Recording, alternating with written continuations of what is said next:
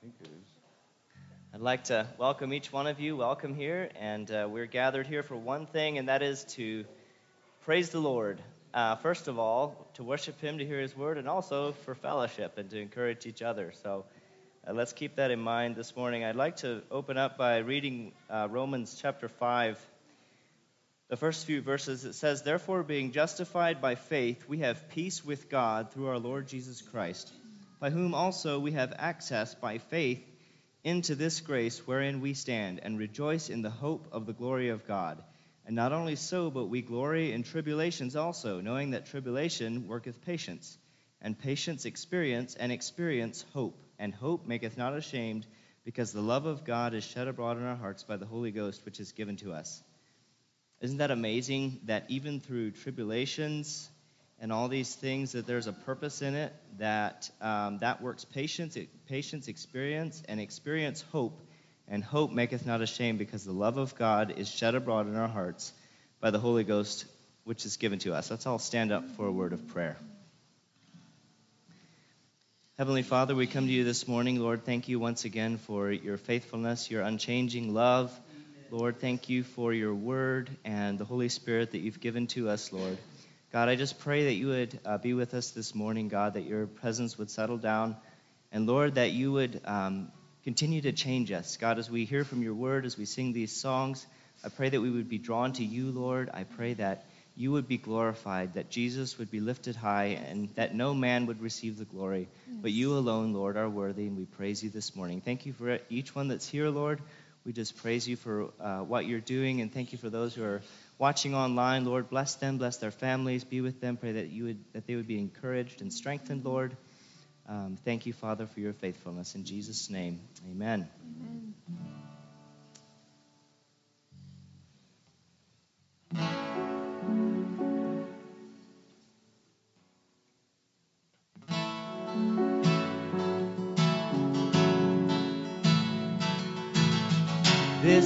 The season for a new anointing. This is the season for a fresh outpouring. That the sons and daughters of the King of glory may arise and shine. That the sons and daughters of the King of glory may arise and shine as we declare, This is the day, this is the day, this is the day that the Lord has made. I will rejoice, I will rejoice, I will rejoice and be glad in it. This is the day, this is the day, this is the day that the Lord has made.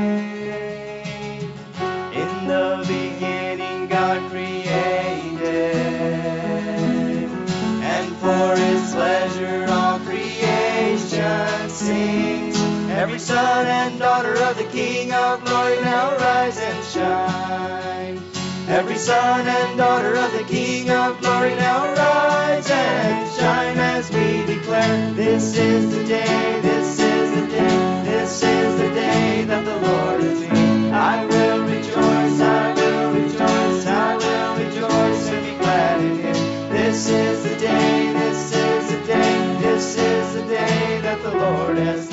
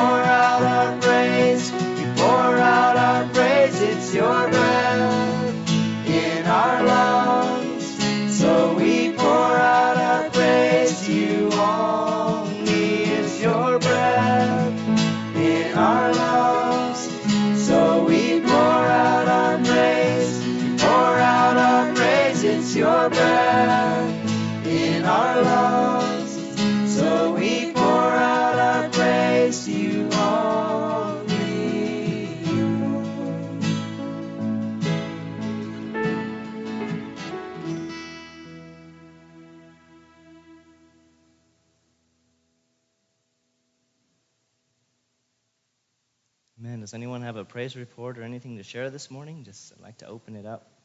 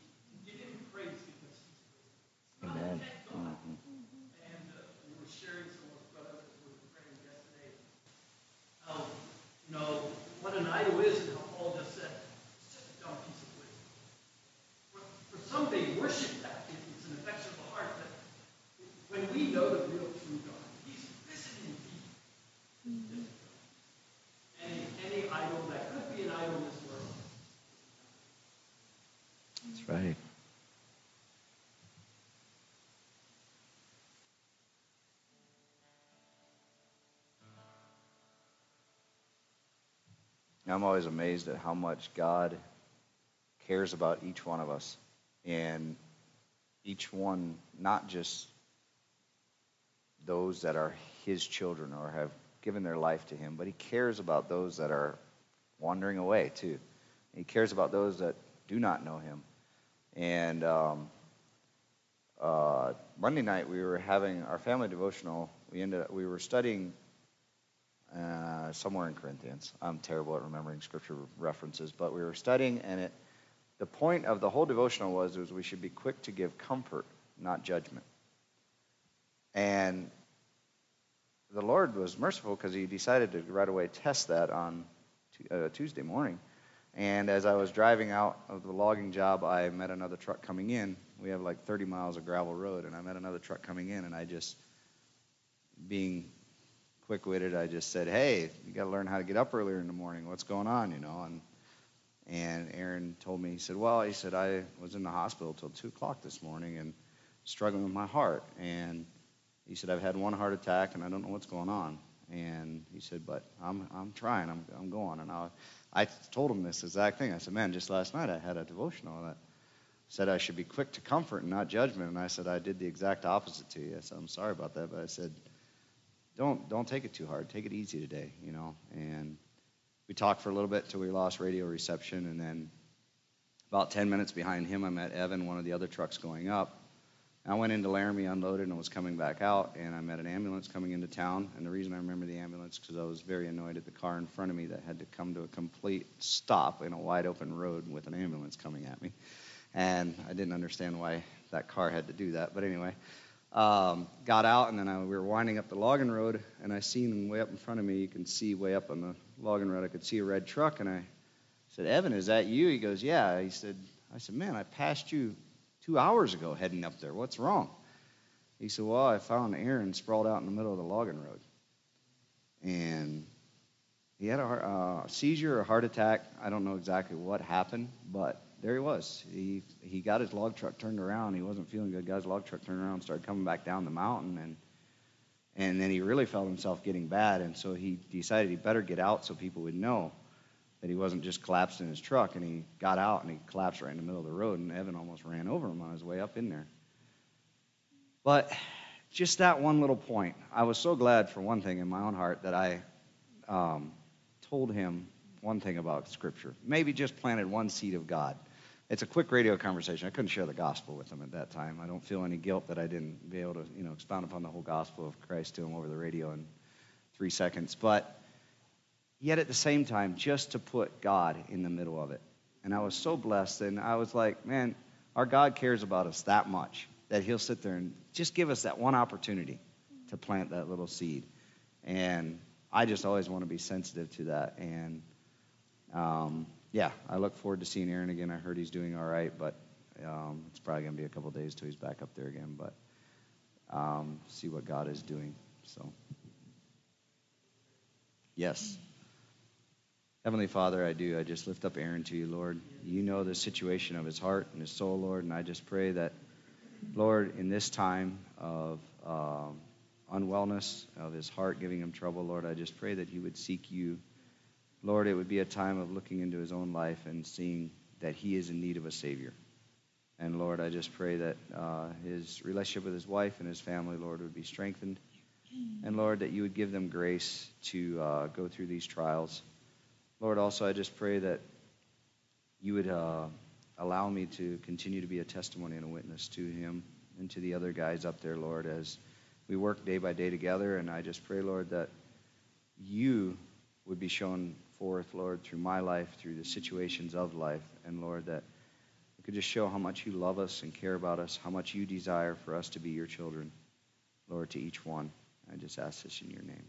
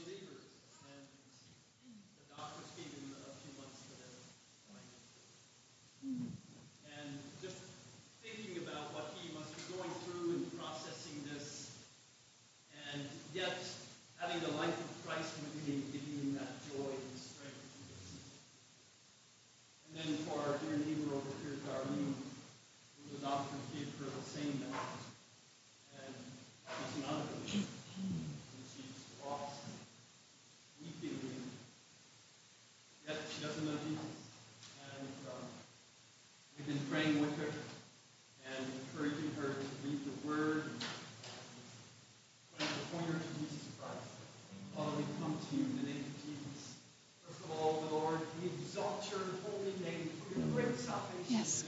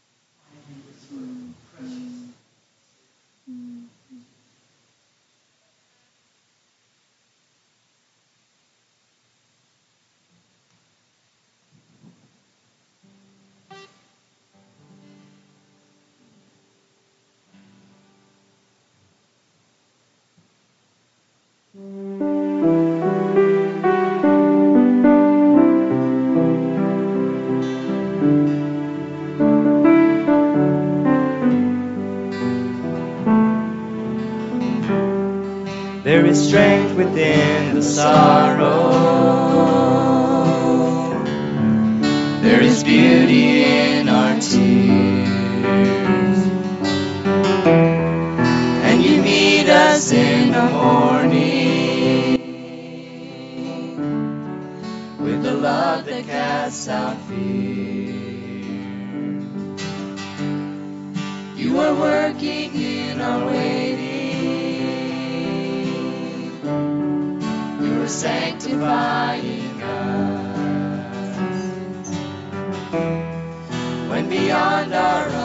understanding. You're teaching us to trust. Your plans are still to prosper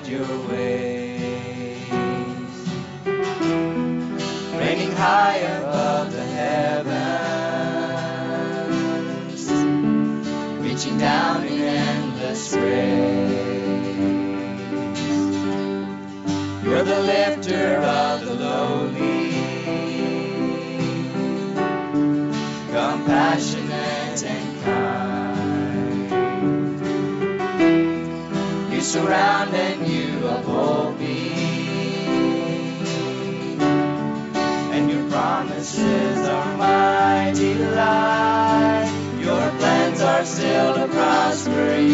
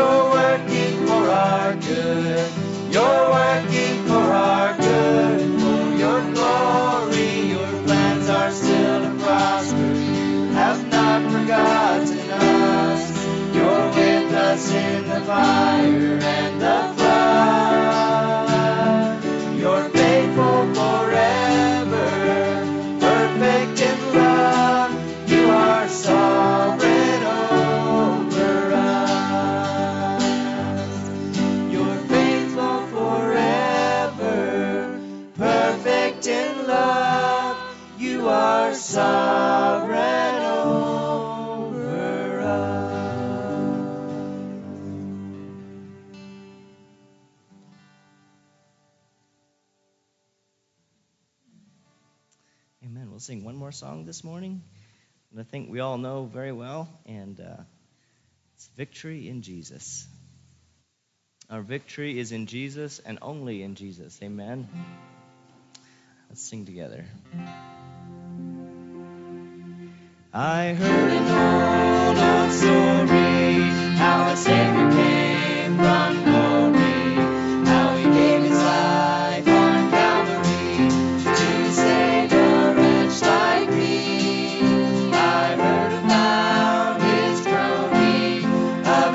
precious blood atoned.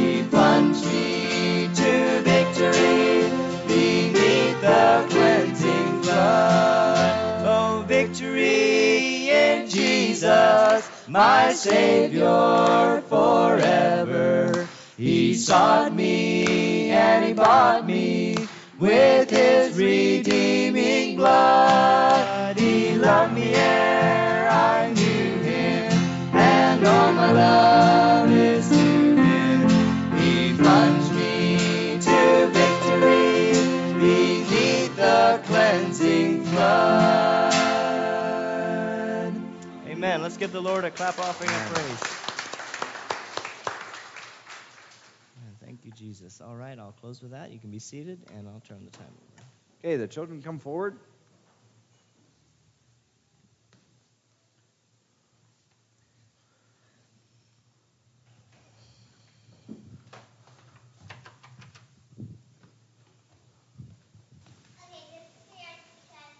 Phil, can you get that door unlocked in my Can you get that door back there unlocked in my globe? Well, there's no boys.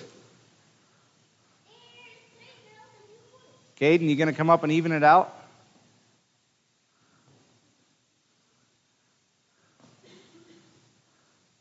Oh, is he disappearing? I thought he bent down to get his guitar. Well, what'd you girls do to him? Did you scare him up here? No? Hmm. Wow. Huh? Oh, here we got Benny. Well, we got we got a we got we got a fair shake at it now. We got three and three. All right. Huh? So there was five plus five. We're not doing math class up here. We're doing Sunday school. All right. Do you guys know my God is so big? You don't know that one? My God is so big, so big, so strong and so mighty. There's nothing my God cannot do. You know that one, right? Okay, watch mom or watch Soretta for the motions if you need them. What key?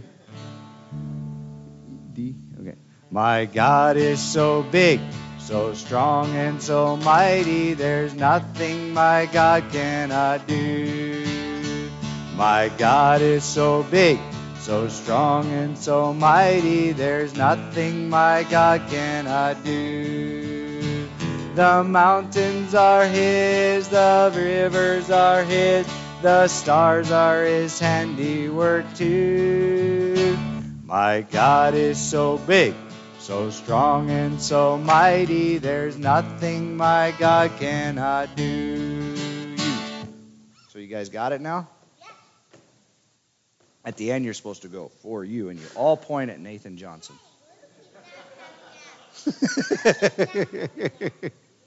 huh?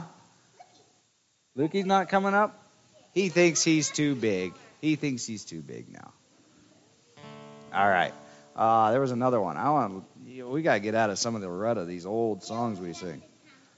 Building up the temple's a good one. Okay. Um, hang on a second, because I had another one here. I am a ch. I we ain't sing that one for a while. Um.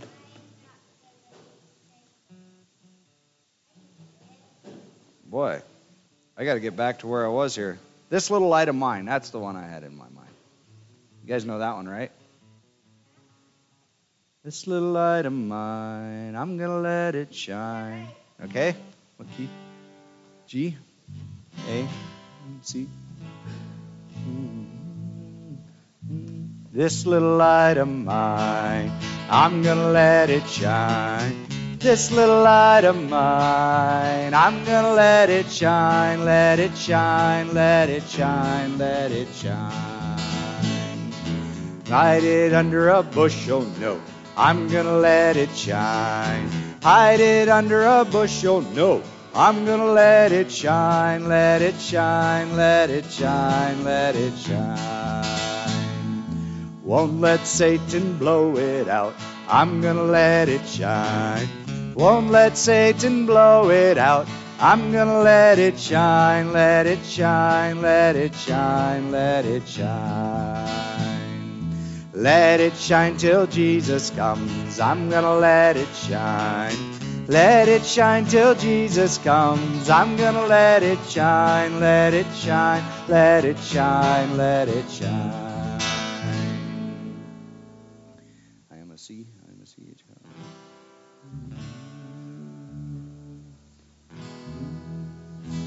I am a C. I am a CH. I am a C H R I S T I A N. And I have C H R I S T in my H A R T, and I will L I am a C. I am a CH. I am a a C H R I S T I A N. And I have C H R I S T in my H E R T, and I will L I V E E T E R N A L O Y. How fast can you spell? How fast can you spell, Lexi? Sometimes you have to be a fast Christian. I am a C. I am a C H. I am a C H R I S T I A N. And I have C H R I S T in my H A R T, and I will L I V E E T E R N A L O Y. Good job. All right. Uh, building up the temple, right? Is that the one you said? Can I make a request that somebody get this guy a longer guitar cord so I don't have to look behind me every time I want to find out a key? He could stand there at least. Been doing this for a year and he still don't have a guitar cord that lets him over here. All right. G. Building up the temple, building up the temple, building up the temple of the Lord. Say, brother, won't you help me? Sister, won't you help me? Building up the temple of the Lord. Building up the temple, building up the temple, building up the temple of the Lord. Say, brother, won't you help me? Sister, won't you help me? Building up the temple of the Lord. Okay, got another one? God's not dead? All right. Oh, then the joy, joy, joy. Okay. Oh, you, you guys love that song.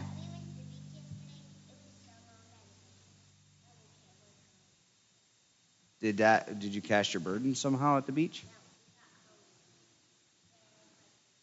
Is that why your mommy's still sleeping this morning? Oh. Oh, okay. I didn't know.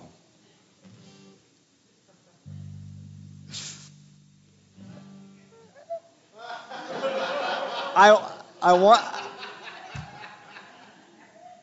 I wanted to give comfort, but I didn't know what I could do with that yet. I had to ask some questions first. Wow, I love when my own things get just right back in my own face. All right. God's not dead, no, He is alive. God's not dead, no, He is alive. God's not dead, no, He is alive. I feel Him in my hands, feel Him in my feet, feel Him in my heart, thump thump. Feel Him in my soul, woo! Feel Him all over me. God's not dead, no, He is alive. God's not dead, no, He is alive. God's not dead, no, He is alive. I feel Him in my hands, feel Him in my feet, feel Him in my heart, thump thump.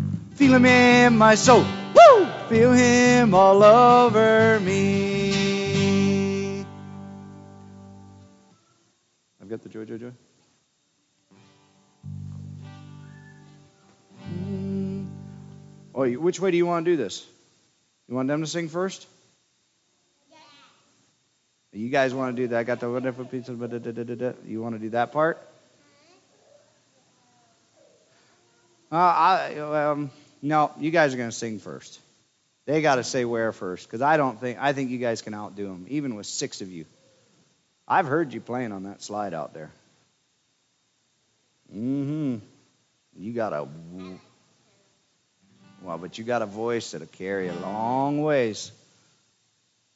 So, all right. Let's let's ask them the question. I've got the joy, joy, joy, joy down in my heart. Down in my heart. Down in my heart. I've got the joy, joy, joy, joy down in my heart. Down in my heart to stay. And I'm so happy, so very happy. I've got the love of Jesus in my heart. And I'm so happy, so very happy. I've got the love of Jesus in my heart. Not yet. okay. I've got the. Where? Down in the. Where?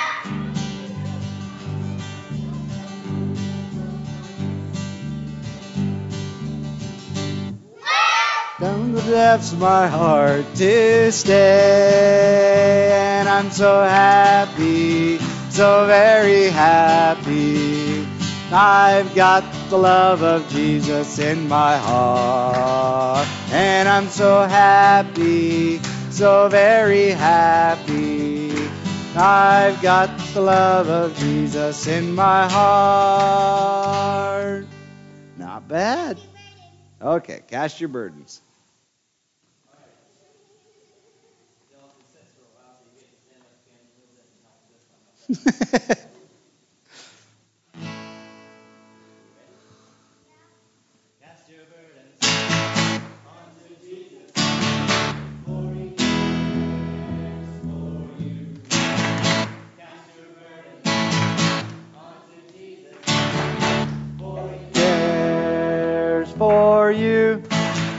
Higher, higher, lift up Jesus, higher, higher, higher, higher, lift up Jesus, higher, higher, higher, higher, lift up Jesus, higher, higher, higher, higher, lift up Jesus, higher, higher.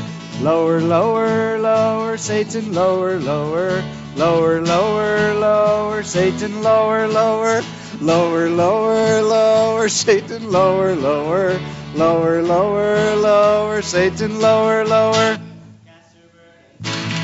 Unto Jesus, for he cares for you. Cast your burdens unto Jesus, for he cares for you.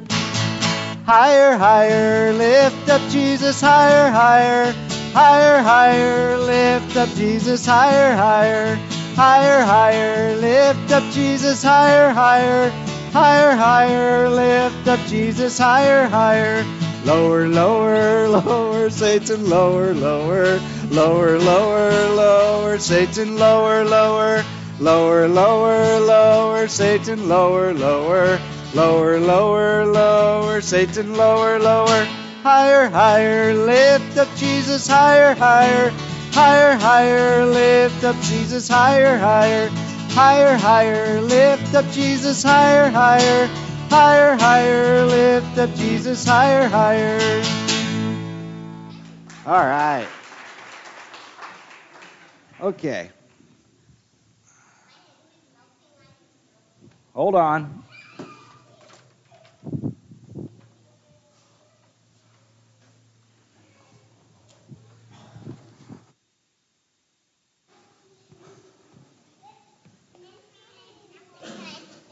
Okay.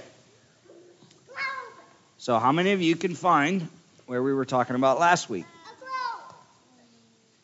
It's a globe, but where were we talking about? China? What, China? No, not China. Did you find it? South Africa? South Africa? There we go. So here it says South Africa. And this is where we live. Oh, Nope. so we were way down here. I think we were talking about this river right here. Way down here. Okay. There's the Arctic. All right. Well, let's set this back up. Now you guys understand again. All right. Madagascar. Madagascar? I watched the movie of Madagascar. You did. Was it talking about missionaries? No. Santa Claus. Was it talking about all the environmentalists that live at Madagascar? No. Okay. Was it talking about a funny little thing that ran around? Mm. Okay. So remember who we're talking about? Who are we who are we studying about? Livingstone. Yep. David Livingstone. I got to find my spot in this book. I need to remark my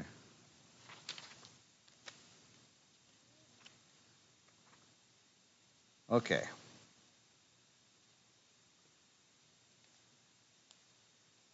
Okay, so remember we were talking about this river right here, right?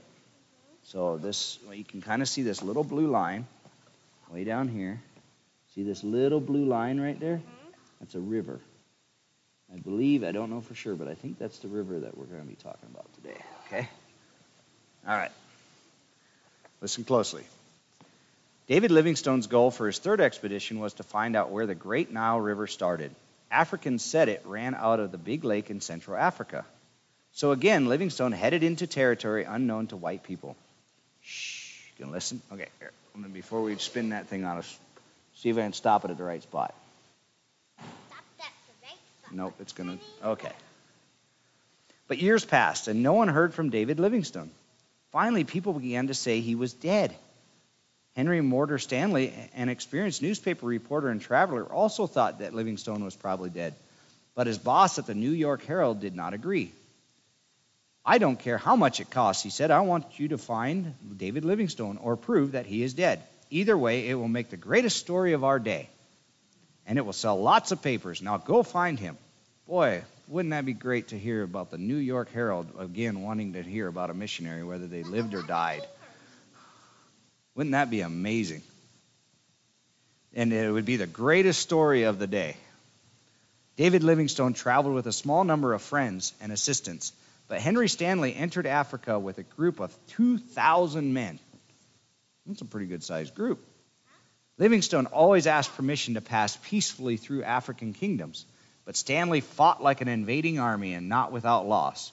Warfare, disease, and mutiny soon shrank his group to 54 men. Still, Stanley pushed on for seven months until in November of 1871 he met two black men who greeted him in English. Who are you? Stanley asked. I am Chuma, sir, the servant of David Livingstone, Dr. Livingstone. And I am Susi, said the other African. How is the doctor? asked Stanley. Not very well, sir. Then you better lead me to him. Henry Stanley entered the town of Uji on Lake. I am bad at words. Lake Tanga, Tanganyanga, I don't know, and found David Livingstone resting in a mud hut. Stanley greeted him with, with now famous words Dr. Livingstone, I presume. Livingstone was sick from not having proper food and medicine. After helping him to get well, Stanley and, Stanley and Livingstone explored the northern end of Lake Tanganyika. I don't know. But they did not find a river running out that might be the Nile. So Henry Stanley tried to convince the doctor to return to England. No, said Livingstone, I still have work to do here. He never did find the source of the Nile. John Hanning Spear Speke later discovered that it flowed out of Lake Victoria, many miles to the northeast. Once again, Stanley tried to convince the old doctor to give up and return home. Africa is where my heart is, said David Livingstone. I love the people, but I will send these letters back to England with you. So Henry Stanley went back to America and began famous and became famous for his stories of finding David Livingstone. Livingstone explored Africa for two more years with Chuma, who had been rescued from the Red Caps 20 years earlier, and Susi. Then David Livingstone died. His faithful friends buried his heart beneath a tree because his heart was in Africa. Then they wrapped his body with spices and cloth to preserve it, and Chuma took it all the way to England for burial. Therefore, since we are surrounded by such a great cloud of witnesses, let us throw off everything that hinders and the sin that so easily entangles, and let us run with perseverance the race marked out for us. Hebrews 12:1. Yeah, they they took his heart out. Did you hear the end of the story? So he said he wouldn't go back. So he was somewhere here in Africa. He was somewhere way into Africa here, and um, they found him in there, but he didn't want to leave because he was still teaching people about Jesus. He was still exploring and teaching people about Jesus. So they, um, when he died there, they took his heart out because he said his heart was in Africa. That's where his heart was. He didn't want to leave. So they took his heart and they buried it under a tree, and then they sent his body back home. So his heart is buried here in Africa, and his body is buried up here in England. So, how was that we talked about this morning when God places pieces, all the pieces of us back together, and that day when we shall rise to meet Him in the air? There's going to be a heart sailing out of Africa. I don't know how this all would actually work, but anyway. Um, so, that's where he died, teaching people about Jesus, way down here. And then they sent him by ship all the way. They didn't have airplanes back there, so they put a ship all the way back up.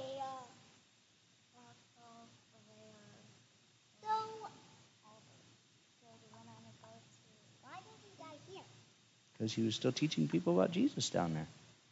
He was born up here in England. That's where he was born, but then he was way down here, just like as if you were born here. So you're born here, right? So who knows where God will call you? God might call you way somewhere Antarctica. Antarctica. Antarctica is where all the That's way down here. Even penguins. And penguins, yes, penguins.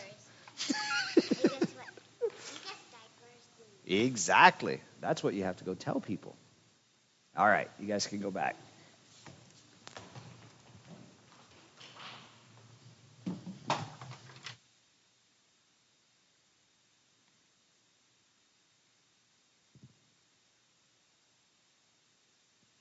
Good morning. Thank you, worship team, for leading us in praise and worship this morning, and Carrie with the kids. I tell you, if you want a fascinating read, uh, read. Uh, uh, now my mind went blank. Henry M. Stanley. Read his books on on David Livingstone. That uh, that'll captivate you.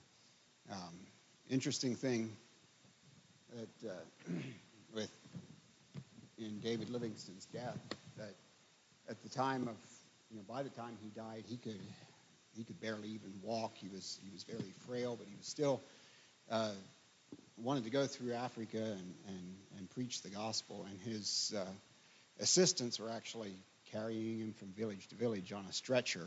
And finally, um, I think they were partway through a journey that, that he was on, and, and he told his assistants, "I'm just, I'm tired. I have to go home." And took him back to his village, and were about to put him into his bed, and he said, "No, I have to pray first. Help me to my knees." And uh, they helped him to his knees and, and went out to, to give him privacy and everything was quiet for a long time and they just they didn't want to disturb him and i think it went on for hours till they finally went in and uh, found him uh, still on his knees but he had passed away on his knees in prayer so uh, an interesting story of uh, some more details of david livingstone yeah i've always uh, found his stories to be pretty inspiring. So some of the things he got into there in Africa were pretty amazing. Once again, welcome to each one of you here. Glad to have you all here, visitors and our regular attenders alike. Christopher and Anava, it's great to see you here. I haven't seen you guys for a little while, and apparently not because I, is your son taller than you now? It's getting close. so it's it's good to see you and see you guys doing well. So welcome. Please uh, join us in our time of worship and teaching today. And the rest of you visitors as well, those online, let's give them all a hand for joining us today.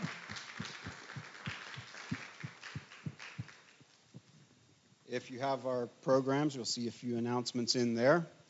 Uh, in two weeks, it's showing that we have our monthly game night, August the 6th. Now, we do have a scheduling conflict with that uh, as far as having that here at the church, but we'll probably figure something out on that. I think we still want to have that, but uh, there are there are other things happening at the church here that Friday evening. So we may schedule that for at a park or something like that. So be uh, uh, in tune with that. Watch your Viber channel, and and uh, we'll try to put details on there. And as always, you're welcome to invite anybody in the community to join us for our monthly game night. We do have our youth retreat coming up in three weeks. It's coming right up Wednesday night through a Sunday, and we'll have a number of different speakers here for uh, youth ages 15 and up. So feel free to spread the word. Uh, if you know of anyone that would like to join us on that, it'd be a great time of teaching and activity and inspiration. And then that weekend for the, the Saturday evening and Sunday morning, we will be having services here that will be open to the public. And Brother Roy Daniel from South Africa is going to be here teaching. Um, many of you have probably heard of uh, Keith Daniels. Is, is uh, he passed away recently, and this would be his son. That is uh, an evangelist as well, and, and preaching the gospel around the world. So he's going to be here with us for those days, and be sharing the word with us on a Saturday evening and a Sunday morning in services that are open to the public. I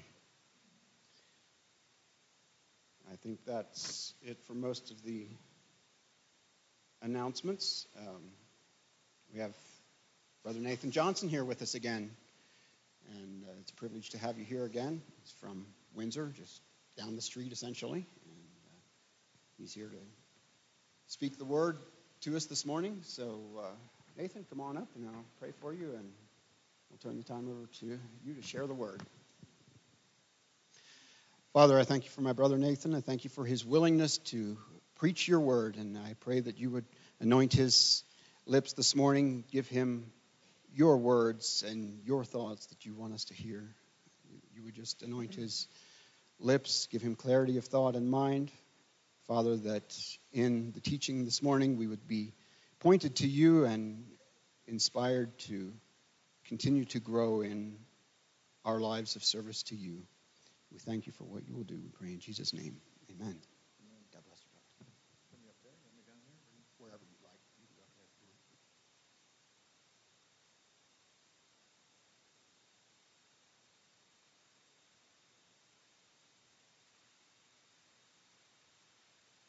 I'll just hold it. This is good. Thanks for letting me come down on your level. Uh, I, I, I, really like your uh, pulpit, but it's one degree intimidating. So I think it's because you can see through it. Uh, it's great to be with you this morning, and uh, it's just good to see you all again. And uh, just excited for what God's doing in these days. I don't know about you, but uh, isn't it interesting that the more crazy the, the world gets, and the more dark it becomes, and the more crazy the politics become and economics, uh, the more we get to trust in Jesus. And it's actually such a blissful delight that uh, historically, as things get harder for Christians, they get stronger. And uh, so we live in good days. Uh, this is like, I don't know, this, we, should, we should be so thrilled to live in the days in which we live. And uh, why would you want to live in the easy times? We should, you know, of all the times in human history that you could live, we should ask God for one of the hardest. Why? Because that's what we're built for. And uh, so you are privileged. All right, well, let's just get into the word. Uh, Philippians chapter 3, if you have your Bibles. Uh, I was just kind of praying and just pondering uh, what to just bring this morning and, and just really just kind of seeking the Lord. And uh, I just kept coming back to this passage. And it, it's interesting, if you, if you hang around me at all, um, I'm probably going to mention this concept at some point. Uh, if you were to look at my life, when God radically began to get a hold of my life about 15 years ago, uh, the, one of the most transforming things in my personal life when God began to turn my world upside down uh, is the concept I want to give you this morning. And I probably, I, it's probably fair to say there is not a week that has gone by in about 15 years where I haven't thought of this concept at least once. I mean, this, this thing has become the heart, uh, the focus, if you will, uh, of just my life. And I just kind of want to sh- bring you in on that and share that with you. Uh, Philippians is a fascinating book. Paul is writing the book of Philippians. Uh, scholars presume from a prison cell in Rome. And of course, one of the major themes for the entire book is joy. Uh, one of the other major themes is just the mindset of a believer. And it's interesting, right in the middle of Philippians chapter 3, uh, Paul gives this incredible declaration. And if you have your Bibles, I'd love for you to follow along. I want to start in verse 4, uh, Philippians 3, and just read down through verse 10 uh, this is what Paul says. uh, halfway through verse 4, he says, If any other man thinks that he has reason or confidence to trust in the flesh, I have more. In other words, what Paul is saying is, hey, if you think you're something, if you think you've got a great background, if you think you've got the right education, hey, if you got something to brag about, psst, ah, let me tell you about myself. And he begins to outline his own resume, if you will. Look at verse 5 he says, I was circumcised on the eighth day of the stock of Israel, of the tribe of Benjamin, a Hebrew of Hebrews. Concerning the law, I was a Pharisee. Concerning zeal, I persecuted the church. Concerning the righteousness which is in the law, I was blameless. Verse 7 But what things were gained to me, I have counted these things loss for the sake of Christ. Yes, indeed, I count everything as loss for the excellence of the knowledge of Christ Jesus, my Lord, for whom I have forfeited the loss of all things and count them as rubbish that I may gain Christ and be found in him, not having my own righteousness, which is from the law, but that which is through faith in Christ, the righteousness which is of God on the basis of faith. Look at verse 10. Paul says that my desire, my passion, is to know him and the power of his resurrection and the fellowship of his sufferings, being conformed to his death, if somehow I might make it to the resurrection of the dead. Uh, it's an in- interesting passage to me. Uh, Paul is kind of giving you an outline of his own personal resume. Uh, he says, Hey, if you got something to brag about, if you have something that you put confidence in, in the flesh, he goes, I actually have more. And he begins to list in verse 5, it's like his resume. Now, I don't, I don't know if you were impressed by his list here.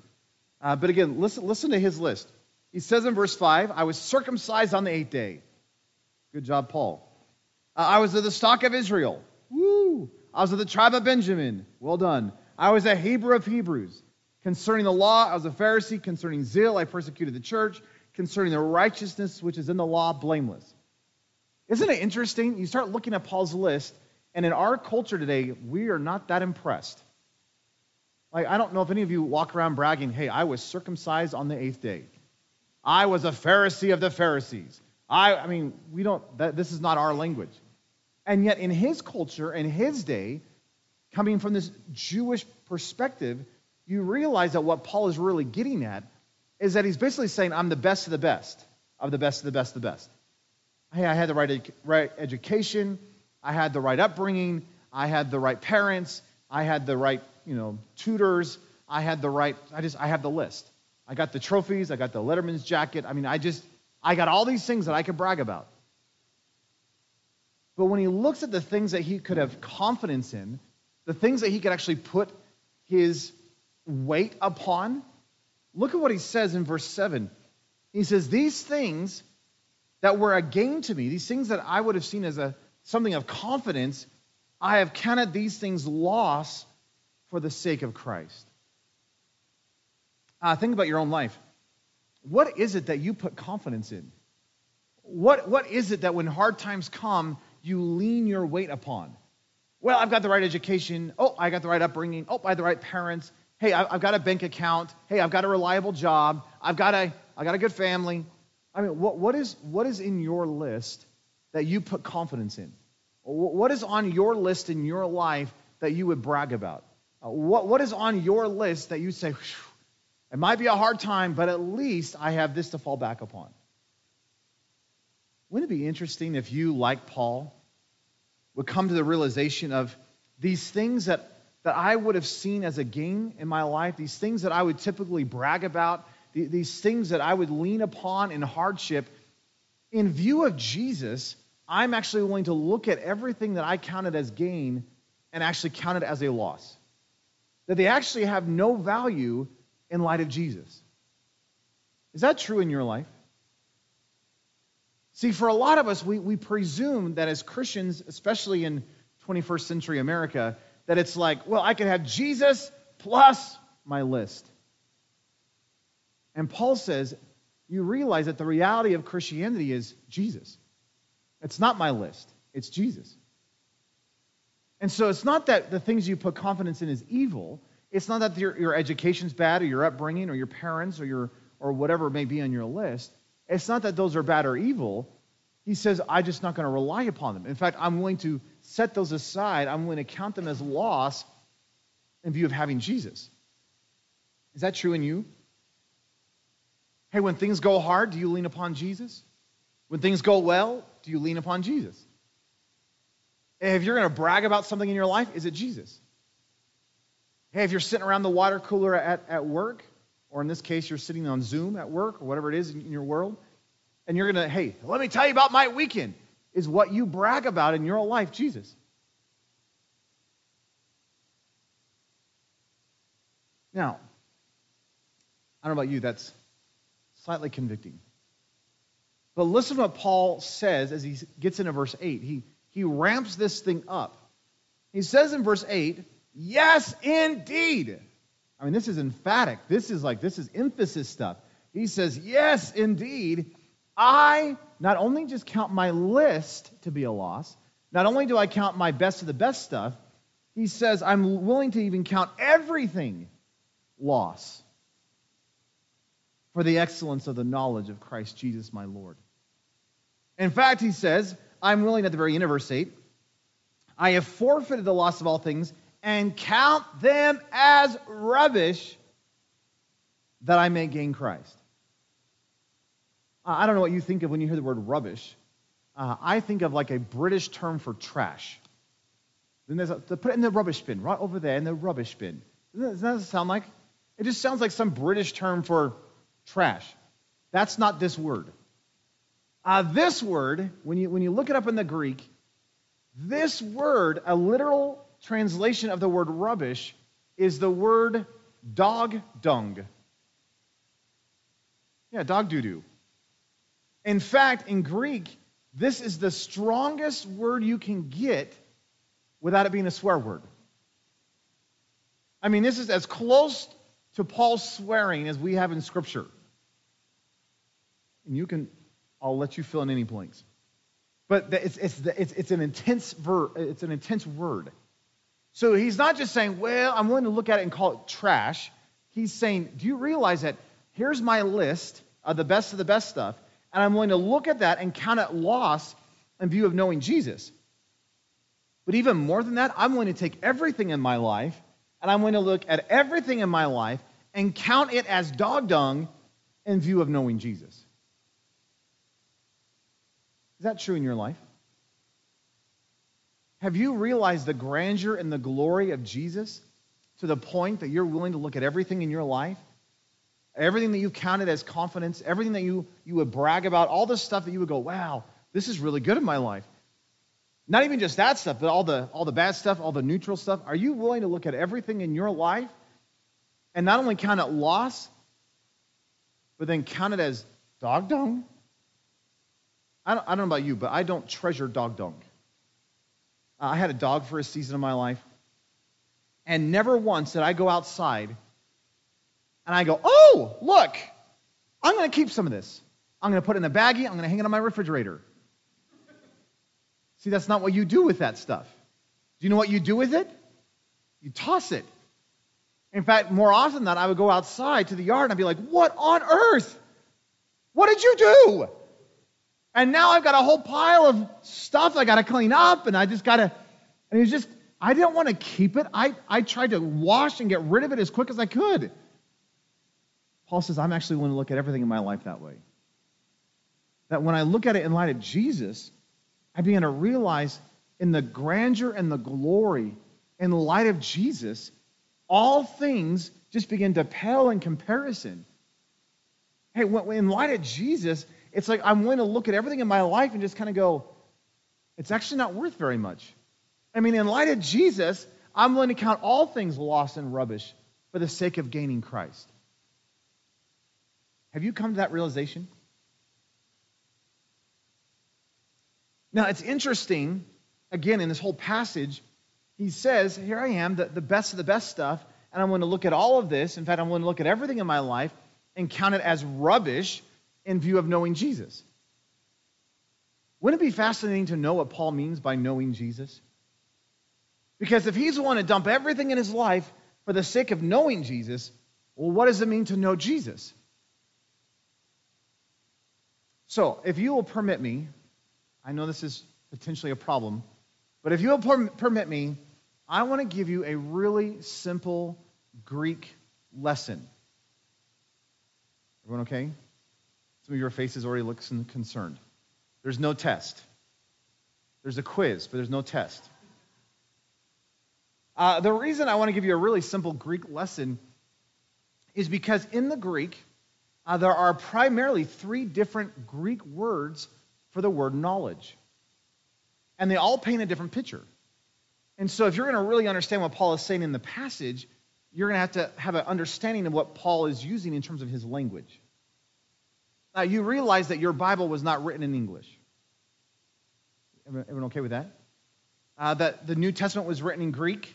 Uh, the Old Testament primarily was written in Hebrew. And it's interesting that both of those languages are very deep, thick languages. Uh, for example, in English, we have one word for the word love. I mean, we have the word like like. I like that, but it's, it's different than love. And we use the word love for a whole variety of things, don't we? And we say stuff like, I like pizza. I love God. I love my spouse. I love my goldfish. I mean, we use love all the time. But you realize that hopefully we don't love God the same way we love pizza. And hopefully you don't love your spouse on the same level you love your goldfish. Hopefully, one of those better win out. And you better choose wisely, you know, or you will be flushed, you know? So, so you, you got to realize that English, English is a very thin language where a Hebrew and Greek is a very deep language. Greek, they had four different Greek words for the word love. And so, depending on how you wanted to talk about love, you could use a different Greek word. In fact, the, the Greek language is so deep that do you know what they would do just for fun? They would go down to the street corners and debate philosophy. That miserable? But they could do it because they had a language that allowed them to do it. And so when you look at the Greek language, uh, it's a very deep language. And, what's really neat about Greek and, and Hebrew is that it paints pictures. Every word paints a picture. And so, again, if you'll just permit me for a couple of minutes, I want to walk you through the three different words for the word knowledge or knowing something, because when you know the words for know, it's amazing. This passage just begins to open up. All right, everyone ready? Okay. Uh, one word for the word knowledge in Greek is the word nostos. And, and since we're learning this morning, we, we should participate. So say nostos. Nostos is this idea of knowing something, but knowing it as like facts, data, or information. It's like two plus two is four, right? It's uh, I open up a science book and I, and I read about the weather and I know about the weather. How do I know the weather? Well, I read it in a book. It's a piece of newspaper kind of a thing. Uh, I'm making this up, but presume this morning I open up the newspaper and the headline says that the president had tea with the queen. And you would say, Nathan, how did you know that our president had tea with the English queen? I says, well, uh, I, I read about it. Have you ever met the president? No. Have you ever met the queen? I've tried. She keeps turning me down. I've, I've never met her. So, so how then do you know that the president had tea with the queen? Well, I, I read it in a newspaper one day. It's just factual. It's just data. It's just information kind of stuff. Uh, if you want to see an example of this in Scripture, uh, in the book of Acts, chapter 1, uh, Jesus has just ascended into heaven, and uh, the disciples have gathered up in the, uh, the upper room, and they're gathering together, and they're trying to figure out who is going to replace Judas. Uh, we know that Judas went out and hung himself, and now there's this vacancy in the apostleship. Someone needs to replace Judas. And so Peter stands up, and as a spokesperson, he says, Hey, we, we need to figure this thing out. And uh, in Acts chapter 1, verse 15, uh, he says in the, it says, In those days, Peter stood up among the disciples, the number being about 120, and he said, verse 16, Brothers, this scripture had to be fulfilled, which the Holy Spirit previously spoke by the mouth of David concerning Judas, who became a guide to those who seized uh, Jesus. For he was numbered with us and took his part in the ministry. Now, this man, Judas, purchased a field with that reward of iniquity, and falling headlong, he burst asunder in the middle, and all his organs spilled out, and it became known that's that word known to all the residents in Jerusalem. So he says, Hey, do you realize here's this man named Judas? What did he do? He took his wages that he got for betraying Jesus. He went and they, he went to this field. He killed himself, right? He, he hung himself, and it became known to everyone in Jerusalem. Now, question for you Did everyone in Jerusalem know Judas? No. In fact, that, that, sh- that should make sense because it's over, it's over the Passover and Pentecost season, and Jerusalem swells to about, you know, 250,000 people or so. So here's all these people coming in from the countryside. Not everyone would have known Judas. So how on earth did all of Jerusalem know what Judas did? Well, that's easy. That morning, they went outside. On the front porch was Jerusalem Times. They opened up the newspaper, said, man hung himself, right? There's a little sketch of the picture of, of, of Judas, you know. Okay, that's probably not how it happened. But the reality is, is you know, you know how word of mouth stuff passes and how gossip spreads. And, and if someone went out and hung himself, my guess is the rumor started spreading and all of Jerusalem was talking about it. But they didn't know Judas. It was just details. It was just facts. It was just a newspaper headline kind of a thing. That's the word nostos. So say nostos. So nostos is facts, data, information. Uh, another word for uh, knowledge or knowing something is the word oida. So say oida. Isn't that one fun to say? That one's actually a good word. You should say oida again just because it's fun. Oida is this idea of perception or understanding. So nostos is facts, data, information. Oida is this idea of perceiving or uh, it has, it's associated with this idea of sight. Uh, for example, we say stuff like, oh, I see it. And it's not that we see it, it's that we see it. Do you see it? It's this idea of you grab a hold of a concept and you grab a hold of an idea and, and you perceive something. Uh, in John chapter uh, 14, uh, Thomas comes up to Jesus And I, I love the question in John 14, verse 5. Thomas goes to Jesus and says, Jesus, we do not oida what you are doing. And how can we oida the way? And Thomas is basically looking at Jesus saying, Jesus, what on earth are you doing? Like, give me a clue. I have no perception. I can't see it at all. Hey, the light bulb has not turned on. And do you know what Jesus says in response to this? Thomas comes to Jesus and says, Jesus, I have no perception. I've got no clue. I have no idea what you're doing. And then Jesus says, Ah, oh, Thomas, let me tell you. And he says, John 14, 6, Thomas, I am the way, I am the truth, I am the life, and no one comes to the Father except through me.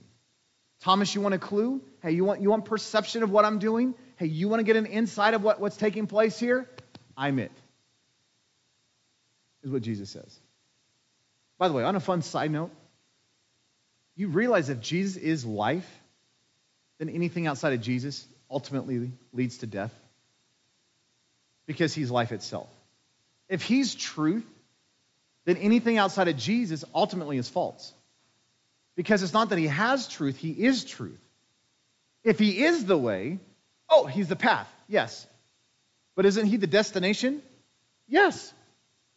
So when you're on the path, you're at the destination. Whew, so you're, you're already there. So the way to the way is the way. So just get on the way and you're, you're at the destination. Isn't that awesome? Okay, think about that one later. But but you get this idea where Jesus is trying to give Thomas a clue, and he says, Thomas, I am it. If you want a perception, it's me. If you want an idea, it's me.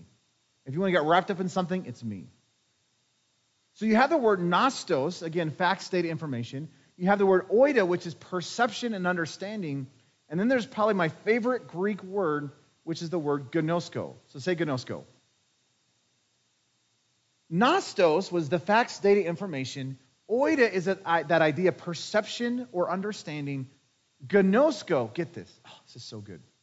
Gnosko is knowing something, but you know it through experience or relationship. Uh, for example, gnosko is the word that is sometimes used, like in the King James, for marital intimacy. For example, Mary did not know Joseph until after she had given birth. It's that kind of a knowing. Uh, this word is used all over the place, not just in that realm, but this, this is this idea of I, have experienced something, I've seen something, I've, I've, I've encountered something. Uh, for example, uh, some time ago, I was over in Windsor, where I live, and I was driving down this road, and I saw a sign. It was a white sign, black numbers, and it had the number 35 on it. And if you came up to me and you say, Nathan, do you know the speed limit for that street? I would say, Yes, I do. I nostosed it. I saw a sign. Uh, one day I was on that road and I was driving, and when I looked in my rear view mirror, I saw a party. Yeah, it was awesome. Lights were flashing, music was playing, and I was thinking, wow, this is exciting. There's a party going on behind me. I should pull over so I could participate in this party. And so I pull over, and could you believe this? There was a man in a full party uniform wearing a party hat, and he came over to my window and he knocked on my window and said, Sir, I would like to invite you to my party. And I said, Sir, I would love to participate in your party. He says, Well, the only way you can participate in my party is you're going to have to show me your license and registration. I said, Absolutely. So I handed the man my license and registration. He went back to the party vehicle, did something on his party pad. He came back, and do you know what he gave me? He gave me a yellow slip of paper, and I got to pay $247 to participate in that party. Woo! It was amazing. Now, if you come up to me and say, Nathan, what is the speed limit for that road? I would say 35 miles an hour. Oh, how do you know that? Did you see a sign? No, I experienced it. Do you see the difference? So that's this idea of gnosko, that it's not just knowing it because I saw a sign or I read a newspaper headline. It's not just a mental perception and understanding. This is something has changed in my life, and now I know something. Uh, I've had a relationship with something and, it, and it's changed me. Uh, for example, Jesus in John chapter 17 is uh, praying the high priestly prayer. And in John 17, 3, the question is, or Jesus is praying, he says, This is eternal life. Have you ever wanted to know what eternal life is? Like, hasn't that just been like a thought of like, what actually is eternal life? Jesus actually tells us what eternal life is in John 17, 3. He says, This is eternal life, that they might gnosko you, the one true God, and Jesus Christ, whom you have sent. Do you know what eternal life is? Relationship with Jesus. Do you know what eternal life actually is? Is the reality of experiencing Jesus. It's not just knowing about Jesus, it's not having a perception of Jesus, it's actually getting wrapped up in intimacy and relationship with Jesus. That's Christianity, folks. That's the reality of eternal life. Uh, it's interesting, this idea of gnosko. Uh, one of the reasons I love it is the fact that gnosko never wanes or never becomes stale. It actually gets bigger and better and better and better as time goes on. Uh, you probably have them here, but uh, once in a while down, down in our church, we have this good looking guy standing on this side, and we have his lovely bride standing over on this side. And of course, he looks at her and says, Oh, I love you. And she looks back at him and says, Oh, I love you too. And that's important. And, you know, and, and, and they, we, we do the whole, hey, we pronounce you. And, and they turn and they lock arms and they walk down the aisle and they're in the back. And so you go and you're shaking hands, you say, hey, congratulations. And you look at him and you say, hey, do you know her? And he was like, well, yeah, you know, she's 5'9, brunette, likes long walks on the beach. No, no, no, no, no. Not do you know about her, do you actually know her? And do you know what he's going to say? He's like, well, yeah, I, yeah, I know her. I, I know what excites her, and I, I, know the dreams of her life, and I, I, I know what makes her angry, and I know what just, you know, I just, I'm, I know her. I'm spending time with her and I'm experiencing life and, and I'm getting to know who she is. Now, you ask that same man 50 years later, hey, do you know your wife? Do you know what he's going to say? I have no idea. Just kidding. Just kidding. That's not true. Uh, do you know what he's going to say? He's going to say, I actually know my wife better now than when I married her. And you're like, excuse me, that is I thought you knew everything about your wife. He goes, No, it's, it's 50 years of living together and talking together and sharing life. And it's like, I know her better now than when I married her. That's this idea. Have you ever seen a cute old couple? I love cute old couples. Love cute old couples. Uh, in fact, anytime I see a cute old couple, I just I have to stop and I stare. I just I, I love cute old couples. I remember this one day I, was, I, was, going at this, I was going to this restaurant and I was leaving and I, I, I'm about to pull out. And I notice this is massive car pulls in. I'm went, must be a cute old couple. And I turn and there's this cute old man and his cute bride. And he gets out of his car and he starts shuffling around and he goes over and he grabs her door, opens the door. He pulls her out, locks arms, and they walk in. I was like, ah! I was just like, I just, it was adorable. I just, oh, I was just, it was, oh, I loved it. Have you ever seen a cute old couple there's something interesting with cute old couples. They have spent so much time together that it's like they have their own language. It's like they don't even have to talk anymore. She looks at him and he looks at her, and a whole conversation is passed. Haven't you, haven't you noticed this? Where she's just like, mm-hmm, and he's like, mm-hmm, uh-uh. and he goes off and does something, and you're sitting there and you're like, what just took place? And they had a whole conversation. Haven't you noticed that cute old couples, they've spent so much time together in relationship and intimacy and experiencing life that not only do they start to have their own language, they start to talk like each other, they start to act like each other, they start to look like each other. what is that? That's, that's this stuff, folks. Wouldn't it, wouldn't it be amazing to have that with Jesus? I mean, wouldn't it be amazing to have such a relationship with Jesus that over time you, just you've had such a life with Jesus that you started to act like Jesus and talk like Jesus. In fact, you started to look like Jesus. And it's not that you're Jesus, it's just you become so tight in intimacy with him. See, that's this idea. Now, take all of that and come back into Philippians chapter 3. Uh, in Philippians chapter 3, again, Paul is talking about his background. And he says, Here I am. I, hey, I had the right education. I had the right background. I had the right upbringing. I had the right, right, right, right, right. And I have all this stuff going for me. In fact, I have all this confidence in the flesh. But I'm willing to look at everything that I counted as a benefit in my life, and I'm willing to count it as rubbish in view of knowing Jesus. Now, you want to guess what word he uses for knowing Jesus? I was rather surprised. I figured he would use gnosko, intimacy stuff. But he doesn't. He uses the word nostos, facts, data, information. Listen to what Paul's saying. He's saying, I had the right education, I had the right upbringing, I got the trophies and the Letterman's jacket, and I have all these things that I could brag about. But if I was to take all of that and I would compare it to just information about Jesus, if all I had was, was a single newspaper headline that said Jesus is Lord, that would actually be sufficient for me to look at everything in my life and count it as rubbish. That I'm going to toss everything in my life if all I had is a single newspaper headline that said Jesus is Lord. Do you know how good God is? I mean, do you know how phenomenal our Jesus is? Our God is so good and so phenomenal that it would actually be worth dumping your entire life and calling everything rubbish if all you had was information about him. But even if you never had a relationship with Jesus, even, even if you never got to experience the reality of, of Christ in your life, that even just knowing about Jesus would be worth dumping all this. And yet, when you come into verse 10, Paul gives you his passion.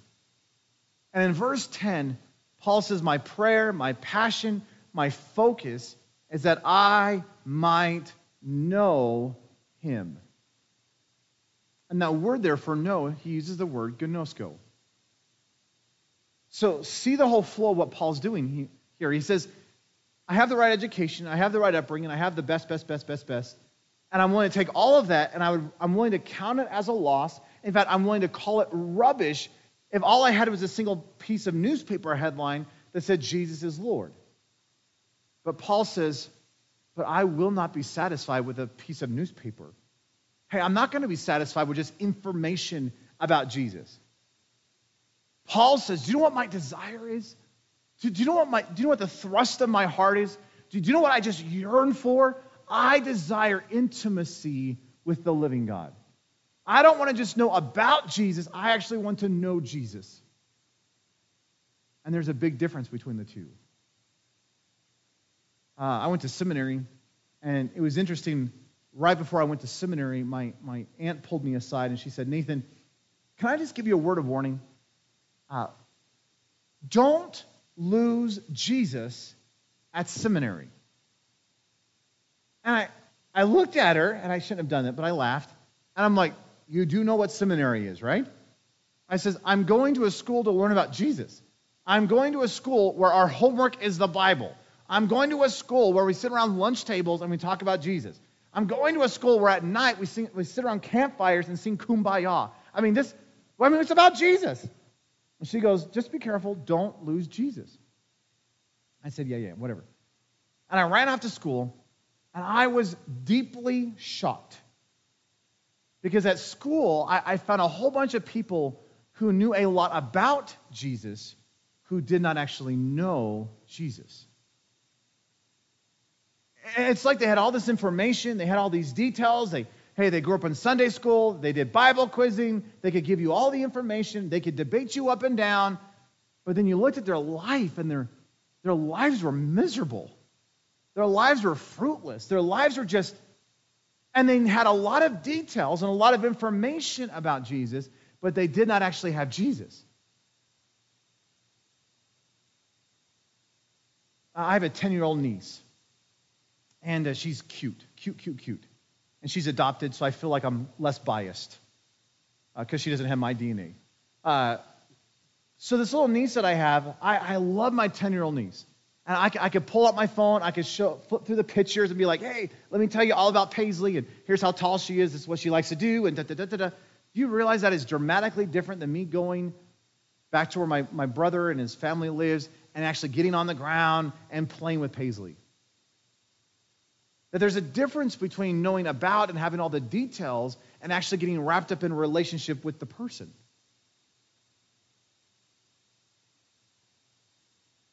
Think about your life. Is, is your Christianity all about information and all about details and all about when to stand up and when to sit down and all the right things to do? Or have you actually embraced the reality of Jesus in your life? Well, I go to church every Sunday. Good for you. I pay the preacher $50. I wish you would. Hey, I, I know, I, know, I know the Bible backwards and forwards. Good for you. But do you realize that you can know all the right things to do and do them perfectly, die, and still go to hell? Because this isn't about doing the right things. This is about relationship. This is eternal life, says Jesus, that you might know me. And, and, yeah, there's activities that flow out of that. And, and yeah, you should do those. But it's not about the activities, it's about the relationship. Isn't it sad that our modern culture today has dumbed down salvation? Uh, salvation in, in, the modern day has been truncated to like a true and false test. Have you, have you seen this? It's like we go up to somebody and say, hey, you want to become a Christian? Wonderful. Uh, do you believe that Jesus died upon the, or, or came, came to earth? True. Do you believe he died upon the cross? True. Do you believe he rose again? True. Woo! Congratulations, you're a Christian. You realize that doesn't work. Because I could go up to Satan and go, Satan, have a question for you. Did Jesus come to earth? True. Did Jesus die upon the cross? Ugh, true. Did he rise again? True. Woo! Congratulations, you're a Christian. No, no. That doesn't work, folks. Isn't it interesting? The demons know. Hey, Satan knows Scripture. So this is not about do you know Scripture and don't know Scripture. This is not, well, hey, do you, can you pass a true false test? What is this all about? Relationship, intimacy, life kind of stuff. Uh, you don't have to turn there, but there's an incredibly scary passage in uh, Matthew chapter 7. Jesus is finishing the Sermon on the Mount. And at the very end of the Sermon on the Mount, right before the build your house upon the rock, build your house upon the sand, illustration, he gives this declaration in Matthew 7, verse 21. And, and it is such a scary passage to me. listen to this. Jesus says, Not everyone who says to me, Lord, Lord, shall enter the kingdom of heaven, but it is he who does the will of my Father who is in heaven. Many will say to me on that day, Lord, have we not prophesied in your name and cast out demons in your name and done many wonderful works in your name? But I will declare to them, I never gnosko you. Depart from me, you who practice evil, you who practice lawlessness. Do you hear what Jesus is saying? He says there's going, to get, there's going to be some people who come up before me at the judgment, and they're going to say, Hey, Jesus, let us in. Hey, Jesus. Hey, I mean, look at this. Hey, hey, we prophesied in your name. Hey, we cast out demons in your name. Hey, we did all these mighty miracles in your name. Now, let me ask you if you saw someone walking around prophesying, casting out demons, doing miracles, wouldn't you go, whoa, super Christian? I mean, wouldn't we? And yet Jesus says, that means nothing to me. You can have all these religious activities in your life, but unless you have the intimacy, you're not getting in. Do you know the difference between heaven and hell? Relationship. Do you have that? Well, I know all the answers. Good for you. But do you have this? Why I attend church? I love Corrie ten Boom's story about the little mouse. Have you ever heard this? There's this little mouse on, on the kitchen counter, and the mouse sees this big cookie jar and the mouse goes, oh, cookie jar. And so the mouse grabs a wooden spoon and spins it around and climbs up the wooden spoon and is standing on the edge of the cookie jar. And with absolute glee and excitement, the mouse just cannonballs into the cookie jar. Cookie dust explodes everywhere. And with a shout, the mouse goes, Woo! I'm a cookie. No, you just ruined a jar of cookies. a mouse falling into a cookie jar does not make it a cookie. You walking into a garage does not make you a car. Neither does you coming to a church make you a Christian. You know what makes you a Christian? Intimacy. Do you have that? I love the stories told of Spurgeon. Charles Spurgeon was called the Prince of Preachers. And uh, Charles Spurgeon was this incredible, incredible orator. He preached these incredible sermons. And stories are told of Spurgeon that as he was walking down the road, he'd, be asked to preach somewhere. He'd be walking down the road in a new city. And as he's walking down the road, people would see Spurgeon and begin to fall on the ground in repentance. What did Spurgeon say? Nothing. He was walking down the road. Uh, stories are told of Spurgeon who would, who would visit factories. And you know, factory workers, they're all these whoa kind of guys. You know, like Phil, just whoa, you know. You know, just these big honking guys. But un, unlike Phil, you know, factory workers, they don't smile, they don't just. And uh, Spurgeon would be taking these tours of the factories, and as they're walking to the factories, these grown, just kind of men would just begin to weep. Well, what does Spurgeon say? Nothing. He's just taking a tour. See, there was something going on in Spurgeon's life that just would ooze out of his life and just grab the world around him. Do you have that in you? Isn't it interesting we love wearing Christian t shirts? I love Christian t shirts. Uh, some, they're getting better, but I remember when I was a teenager, we had the worst Christian t shirts ever. And it's because they took pop culture and turned it into like a Christian slogan. You know, like they had the John Deere picture on the front, green shirt, John Deere picture, but instead of saying John Deere, it say John 3:16. Have you seen these dumb things? You know, and so, so it's like, uh, they had like a lifeguard T-shirt. It had a little lifeguard, and then below it says like "Mine walks on water." I mean, it's just cheesy stuff. You know, lifesavers. You know, for eternity. You know, I mean, just so we're taking pop culture and we're taking we're taking the culture and we're just trying to make it Christian, and it's it's always cheesy. And uh, I found I found one time a Christian T-shirt. It was it was so phenomenal. I, I bought it because it was the, probably the best Christian T-shirt I'd ever seen in my life.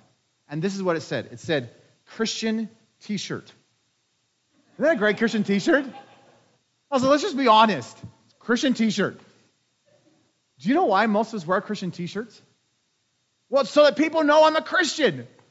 Yeah, so when I'm walking out in the world, someone could look at my shirt, they could see the big family Bible that I carry, they could see the cross around my neck and go, oh, you must be a Christian.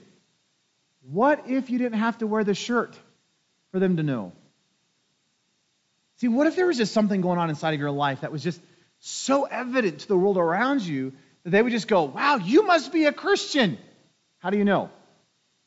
Because there's no other way to explain your life. Uh, one of my favorite guys from Christian history, his name was Ian Thomas.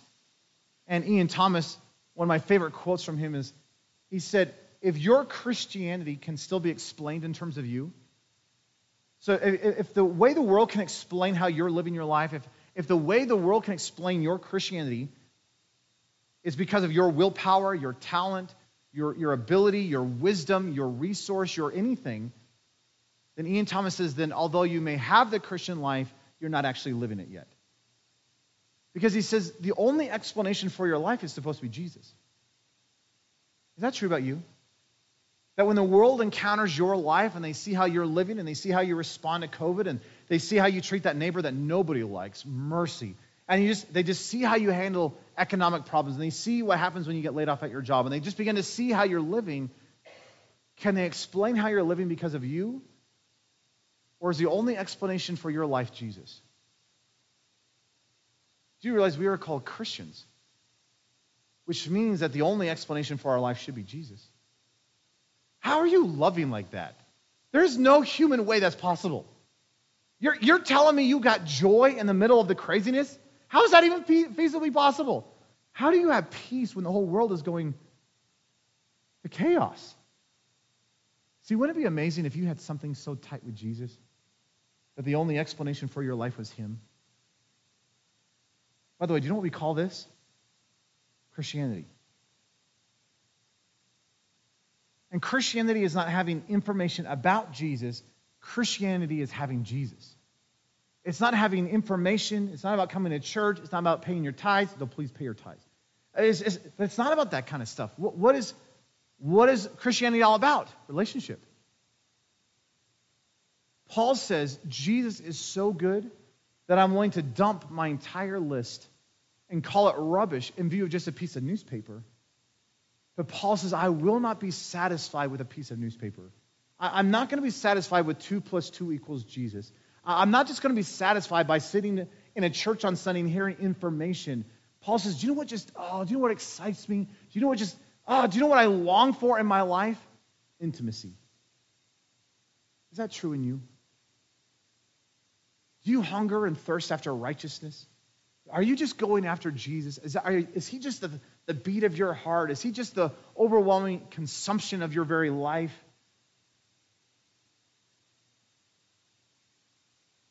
Or you just put on a show? You realize unless you have this, you're not going to make it. Because Jesus says this is eternal life. And you can have all the information and you can do all the religious activities, die and still not make it to heaven. How are you going to make it to heaven? Intimacy. Do you have this? And would you be willing for God to do such a deep work in your life that you're willing to look at your list and your life and just say, Lord, in light of you, I'm willing to look at all of this and count it as rubbish. But Lord, I just don't want information about you. I want you.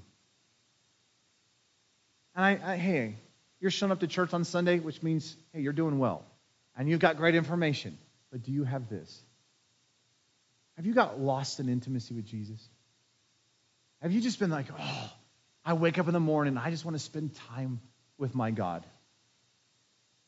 It's interesting. I've worked with a lot of teenagers and young adults. And uh, have you ever met someone who's engaged? It's almost pointless to talk to them. That, that's just my conclusion. It's like they live in a la la land. It's uh, it's a blur. It's like, how are you? Beautiful. Uh, what, what time is it? Three more hours I get to see her. How's the weather? Incredible. I mean, just focus. See, isn't it fascinating that you never have to look at someone who's engaged and say, hey, discipline yourself, grit your teeth. Would you think about her? You never have to say that to someone engaged. What you usually have to say is, focus. Isn't that true? Why? Because they have this. Wouldn't we need to have that with Jesus? Wouldn't we need to get so wrapped up in the life of Jesus that this wasn't a grit your teeth and try to discipline yourself and come on, think about Jesus, think about Jesus? Wouldn't it be amazing if you just got lost in the reality of Jesus that you just couldn't help yourself? See, what if you could become a cute old couple with Jesus? And the more time you spent with Jesus, it's just like you didn't have to try. You just you just started to act like him and talk like him and think like him. In fact, you started to look like him. Now, you're not Jesus. We understand that. But wouldn't it be amazing if the world saw Jesus because they saw him in you? We call that Christianity, folks. Do you have that? And if you have it, don't you want that at a whole nother level? Don't you just want to take this to a whole nother level with Jesus and say, Lord, oh, just capture me and captivate me afresh. Bring me to a whole nother level in you. Because you realize the, the reality of Gnosko is this thing doesn't wane. This thing gets better and better and better and better and better. And folks, if you don't know Jesus better today than you knew him a year ago, there's a spiritual problem. See, I should know Jesus more intimately today than I knew him last week. And hey, next year, if you think I love Jesus now, give me another couple more years because this thing's increasing. You have that. Pray with me. Lord, oh, we need you. Lord, we don't need more information about you. We don't just need facts and details, we need you. This is eternal life, you said. To get wrapped up in the intimacy and the wonder of who you are. It's not just to have the details, details are not bad. It's not just to have the information, even though the information is not bad. But Lord, what would it look like if we got wrapped up in the person of who you are? Lord, could you push all of us this morning to a whole another level of intimacy with you? Lord, if our whole Christianity has just been about facts and details and information and checking it off a list and going to church and standing up and sitting down and, and saying the right things, Lord, could you bring a deep conviction on our soul that what you are longing for is actually relationship, intimacy, experiencing the living God? Lord, don't let any of us get out of this room without knowing that we actually have relationship with you. And Lord, for, for those of us who have relationship, could you take this to a whole nother level? Lord, don't let us be content in the religious activities of our yesterday.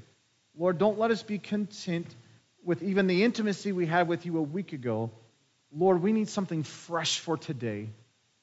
And just like the Israelites had to go out and gather manna day by day by day, Lord, what would it look like to increase in intimacy with you day by day by day? And that somehow I, I know, know you better today than I knew you last week. And next week I know you better than even today. And, and next year is going to be the greatest year of intimacy with Jesus than ever. And then, whoo, could you imagine what 10 years from now could look like if this thing just keeps increasing? Lord, we need that. This world desperately needs your people who don't just know about you and can spout out facts and details, but Lord, people who are so consumed with you, who are so wrapped up in relationship and intimacy, who just shine forth and ooze the reality of Jesus in our lives. Lord, we live in a dark, cold, aggressive world who, do, who does not want to hear about you, but I think that's because they don't see you in us. So, Lord, could you, could you get so tight with us in intimacy? Could, could we be like a cute old couple with you? Could we get, get so wrapped up in relationship that even without even trying, we just start to talk like you and act like you and have your mind and your gentleness, your love, your compassion, your mercy, your holiness, your righteousness, your truth is bubbling forth out of our lives. And would you just capture the world around us? And may this world once again know that there's still a God who sits upon the throne because they see you in us. And Lord, we understand we don't become you. We're not Jesus. You are Jesus. But Lord, could you and I get so tight through the indwelling of the Holy Spirit that the world sees you? Lord, we need that. I need that. So, Lord, I just pray that you don't allow a single one of us to leave this room. Don't let any of us get any sleep tonight until somehow we pressed into a greater reality of intimacy with you. Lord, it's not that knowing about you is bad, but Lord, we don't want to just be content with having details about you. I don't even want a perception about you. I want to know you, the one true God. For this is eternal life. Lord, we love you.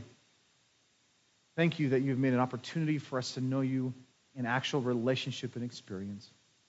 Lord, we give you all the praise and all the glory, for you are worthy. We love you, Jesus. Precious, powerful name we pray. Amen, amen. Go after him, would you? Man, I want that for you. I love Jesus.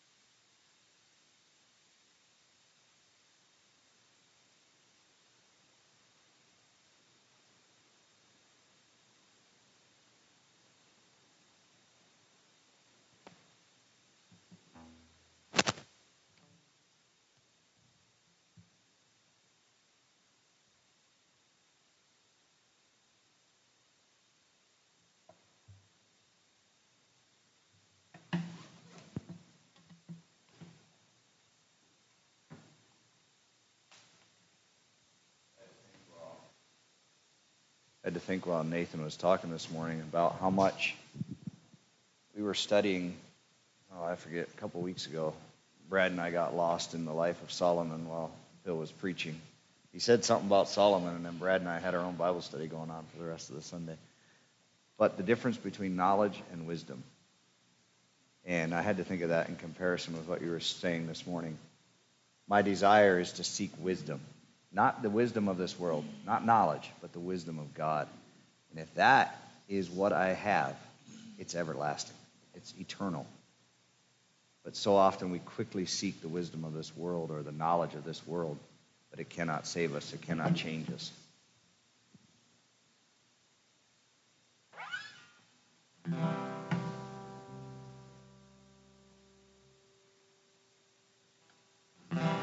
Sing Knowing You.